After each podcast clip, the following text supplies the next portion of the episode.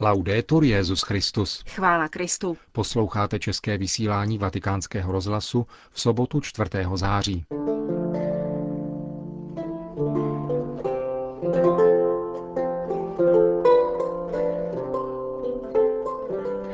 Neděli koná Benedikt XVI. pastorační návštěvu v rodišti papeže Lva 13. u příležitosti dvoustého výročí jeho narození. Generální představený jezuitů otec Adolfo Nikolás otevřel ve Švédsku první katolickou univerzitu od dob reformace. Předseda Papežské rady pro lajky kardinál Rilko bilancuje kongres o křesťanských lajcích v Ázii, který zítra končí v Soulu. To jsou hlavní témata našeho dnešního pořadu, kterým vás provázejí Markéta Šindelářová a Milan Glázer.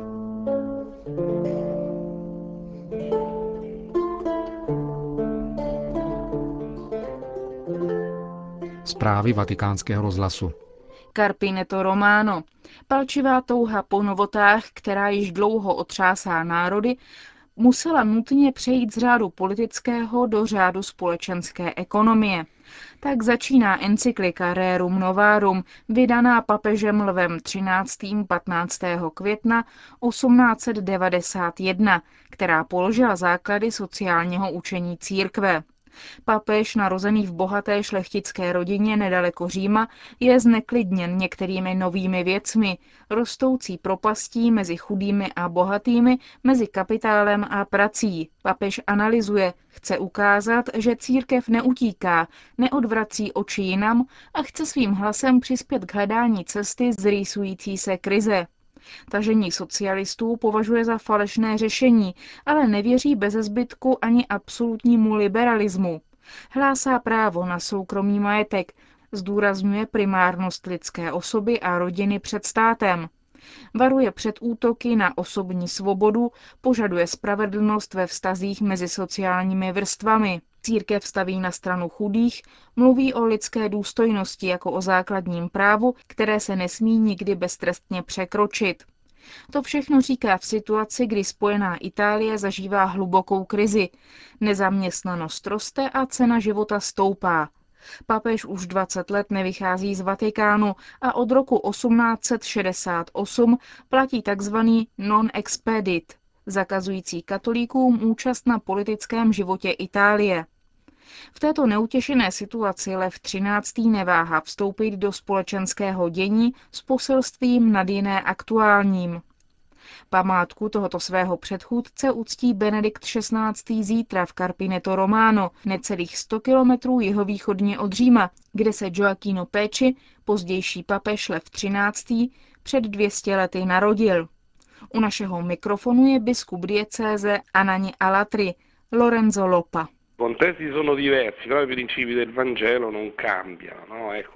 Kontexty jsou různé, ale evangelijní principy se nemění. K budování nového světa máme my křesťané zvláštní prostředky. Máme ale také radikální principy a musíme usilovat, aby se stávaly konkrétními. Bylo tomu tak za Lva 13. a je to pravda také dnes.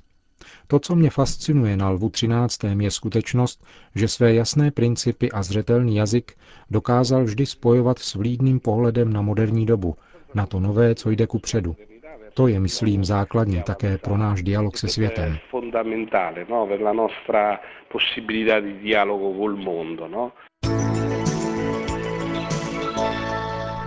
Upsala. Švédsko má první katolickou univerzitní instituci od časů reformace. Slavnostní inauguraci předsedal dnes v Upsale generální představený jezuitů otec Adolfo Nikolás. Institut nese jméno kardinála Newmana a nabízí bakalářské studium filozofie a teologie. Připraveny jsou ale také kurzy literatury, umění a hudby a počítá se se zavedením dálkového studia. Oficiální schválení švédské vlády získal institut 8. dubna a hned následujícího dne Newmanův institut požehnal stokholmský biskup Andres Arborelius za přítomnosti zástupců Bonifacius Werk, německé církevní nadace, která školu ekonomicky podporuje. Jak uvedl pro náš rozhlas rektor institutu otec Filip Geister z Tovarištva Ježíšova, volba jména kardinála Newmana vyjadřuje úkol, který na sebe škola vzala, totiž vytvářet prostor komunikace mezi katolickou tradicí a moderní společností a vést tento dialog odvážně. Kromě toho mnozí profesoři institutu mají příběh podobný Newmanovu. I oni jsou konvertiti a stotožňují se s jeho touhou hledat pravdu, uvedl švédský jezuita. Není bez zajímavosti, že oficiální působení jezuitského řádu bylo ve Švédsku povoleno teprve v 70. letech minulého století. Potěšení nad obnovením katolického vysokého školství ve Švédsku vyjádřil také Benedikt XVI. Svatý otec se modlí za ty, kdo budou vyučovat, studovat a bádat na této nové univerzitě, aby ve světle Ducha Svatého s otevřeným srdcem a myslí usilovali o boží a lidskou moudrost, čteme v telegramu podepsaném vatikánským státním sekretářem. Benedikt XVI. dále vyjadřuje naději, že Newmanův institut upevní intelektuální a duchovní vztahy mezi severskými zeměmi a ostatní Evropou, jak to dělala univerzita v Upsale založená v 15. století papežem Sixtem IV. V závěru papež svěřuje institut přímluvě svaté Brigity, která se nedaleko Upsaly narodila, a ctihodného Johna Henryho Newmana, muže hodného následování, jak potvrdí církev už za dva týdny jeho blahořečení v Birminghamu.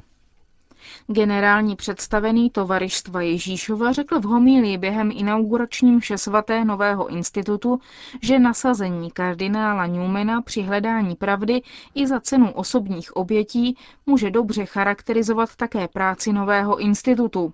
Z Upsaly k tomu otec Adolfo Nikolás v rozhovoru pro vatikánský rozhlas dodal. Pravdu máme hledat neustále. Musíme jít proti předsudkům, proti ustáleným míněním, které občas lidé pokládají za nepochybné, proti předpokladům, které nezřídka bývají velmi slabé a zakládají se na povšechných dojmech i anekdotách, na povrchních úsudcích, které se dělají snadno, ale nevždy jsou správné.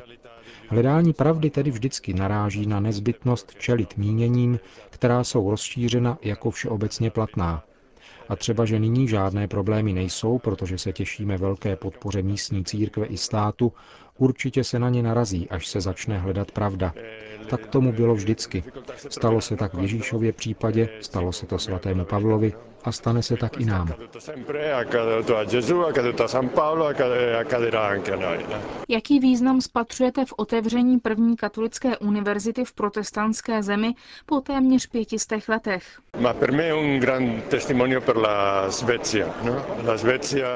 Pro mě je to především svědectví velké otevřenosti Švédska.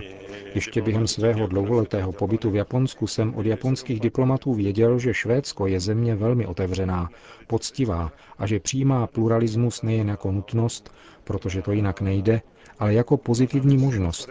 A to opět z hlediska nejenom přílivu pracovních sil, ale také odlišných způsobů myšlení a tradic. Právě jsem se setkal se švédskou luteránskou pastorkou, která mi říkala, že ve Švédsku rostou jako houby po dešti skupiny zajímající se o spiritualitu svatého Ignáce z Loyoli. Ta je totiž zaměřená k osobnímu růstu, což je svrchovaně moderní a lidé po něm touží. Někdy se totiž poklady církve ocitnou ve skrytu a jindy zase znovu vycházejí najevo. Myslím, že svatý Ignác si osvojil velmi hlubokou spiritualitu, kterou se mu podařilo systematizovat. A tento systém se zde ní začíná šířit. Pokládám to za velmi důležitý krok. Říká otec Nikolás, generální představený jezuitů o otevření první katolické univerzity ve Švédsku. Soul. V Jižní Koreji zítra končí kongres katolických lajků v Ázii. Pořádá ho Papežská rada pro lajky. Její předseda kardinál Stanislav Rilko vatikánskému rozhlasu prozradil, jaké jsou největší evangelizační výzvy v kontextu azijské společnosti, v níž jsou zakořeněny starobilé náboženské tradice. L'incontro con le millenarie culture e tradizioni religiose di questo continente. Setkání s tisíciletými kulturami a náboženskými tradicemi tohoto kontinentu, pomyslíme-li na jisté lidské a duchovní hodnoty, vytváří velké bohatství ale zároveň představuje velkou výzvu. Být křesťanem pro Aziata nezřídka znamená prožít bolestné odštěpení od nejhlubších kořenů kultury svého lidu. Někdy je okolím považován za určitého zrádce svého vlastního kulturního bohatství. Toto všechno přirozeně dělá volbu plného přilnutí ke Kristu a jeho církvi ještě těžší. Na druhou stranu silný náboženský pluralismus, který je zde přítomný, ohrožuje křesťanskou identitu pokřtěných. Irénismus, synkretismus a relativismus mohou zmást identitu křesťanů a učinit ji nekoherentní. V současnosti je tu ale větší problém. Na kongresu na něj upozornilo mnoho delegátů. Týká se to omezení nebo přímo popření náboženské svobody a radikálního fundamentalismu, který často přináší náboženské pronásledování v pravém smyslu slova. Do Ázie se vracejí mučedníci. Mnozí azijští křesťané žijí ve strachu, protože je jim vyhrožováno. Ale nehledě na mnohé obtíže, církev v Ázii žije a roste a je stále více misionářská.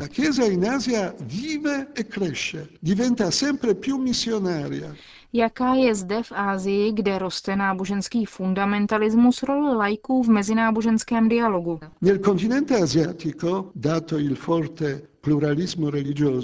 Mezináboženský dialog je v Ázii kvůli velkému náboženskému pluralismu podstatný a to, že k němu přispívají věřící lajci, je přímo nezbytné. Dá se říci, že oni se nacházejí v první linii. Tam, kde žijí ve vesnicích a městech, jsou nasazeni v jistém druhu dialogu všedního života. Mnoho nesnášenlivosti se rodí z nedostatku vzájemného poznání, negativních stereotypů a předsudků vůči sobě navzájem. Svědectví o evangelní lásce, schopné sklonit se nezištně ke každému lidskému utrpení bez ohledu na náboženskou příslušnost a otevřenost ke konstruktivní spolupráci na společném dobru místní komunity, mohou doopravdy učinit zázraky. Během kongresu jsme si vyslechli mnohá svědectví, která hovořila v tomto smyslu.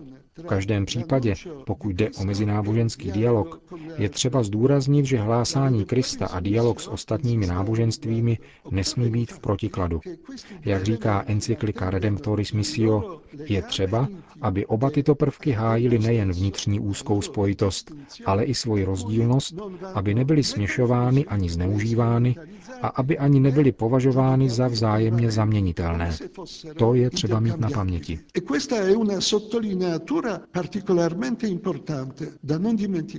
Říká kardinál Stanislav Rilko, předseda Papežské rady pro lajky, která v Soulu pořádala kongres katolických lajků v Ázii. Pákistán. Za zoufalou označila Organizace spojených národů situaci obyvatel postižených záplavami v Pákistánu. Lidé žijí na ulicích bez pitné vody a přístupu k základní zdravotní péči. Podle OSN bylo povodněmi během měsíce postiženo více než 17 milionů a dalších 8 milionů lidí přišlo o střechu nad hlavou. OSN také doplnilo seznam obětí, který dosáhl počtu 1760. Vláda však přestala oběti počítat, takže ve skutečnosti by jich mohlo být i mnohem více. Pákistánský premiér Gilani oznámil, že pomocné práce potrvají dalších šest měsíců. Situaci zhoršuje stále častější úkaz veřejného prodeje humanitární pomoci, zejména v Pešaváru, kde postižené obyvatelstvo musí pomoc nakupovat, a také šířící se kriminalita. V Panžábu dochází k rabování domů v zaplavených zónách obyvateli přicházejícími z území, která postižena nejsou. Posledními zaplavenými zónami jsou chronologicky provincie Sindh a Belučistán, zejména oblast táta zaplavená řekou Ind, upřesňuje pro agenturu MISNA koordinátor pákistánské charity Shamas Ruben. Úřad Spojených národů pro humanitární pomoc prohlásil, že mezinárodní pomoc je pomalá. Česká charita nadále vybírá na pomoc obyvatelstvu Pákistánu na zvláštní účet, na kterém se už sešlo přibližně 1 milion 100 tisíc korun a také pomocí dárcovských SMSek ve tvaru DMS Mezera Pomoc Pakistan na telefonní číslo 87 777. Tímto způsobem se dosud vybralo přibližně 30 tisíc korun.